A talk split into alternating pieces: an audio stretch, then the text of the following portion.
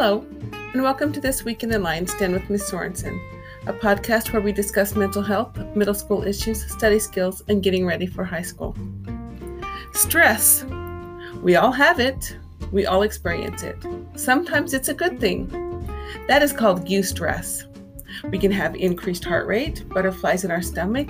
It feels exciting, and we know we can cope with things, like riding a roller coaster or going on a long awaited vacation. But distress is what most people think of when they think of stress. This can show up as headaches, no energy, the inability to sleep.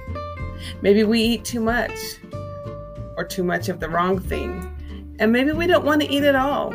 Sometimes we have anxiety or we're just irritable and start snapping at everyone over everything.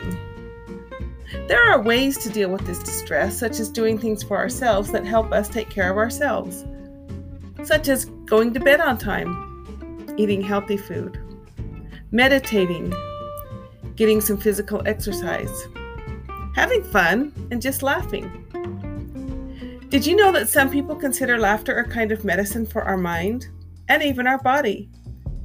Did you know it can be good for our bodies? It's true. Here is why, and I've taken these tips from redeemedlifecounseling.com. Laughter releases endorphins. These are the chemicals that make us feel good. Laughter also releases serotonin, the brain chemical that helps us fight depression. Laughter is contagious through these endorphins. Have you ever laughed just because someone else was laughing? You hear them laughing, you don't know why, and you just start laughing. And sometimes you just can't stop laughing. Did you know that people that laugh together feel more connected to each other. Laughter helps you relax by increasing your heart rate and your breathing. Your muscles relax, and then your heart rate and breathing reduce, which causes you to relax.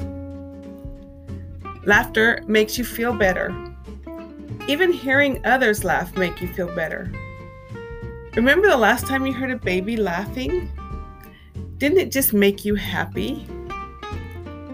One of the very first jokes I ever remember telling was one that I told my grandfather when I was five or six.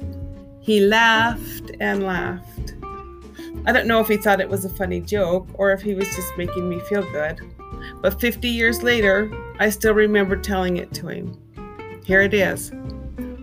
Why do hummingbirds hum? Because they don't know the words to the song. I have a new challenge for each of you. Come and tell me one of your favorite jokes.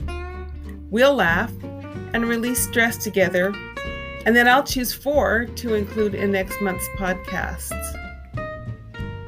And that's This Week in the Lion's Den with Miss Sorensen.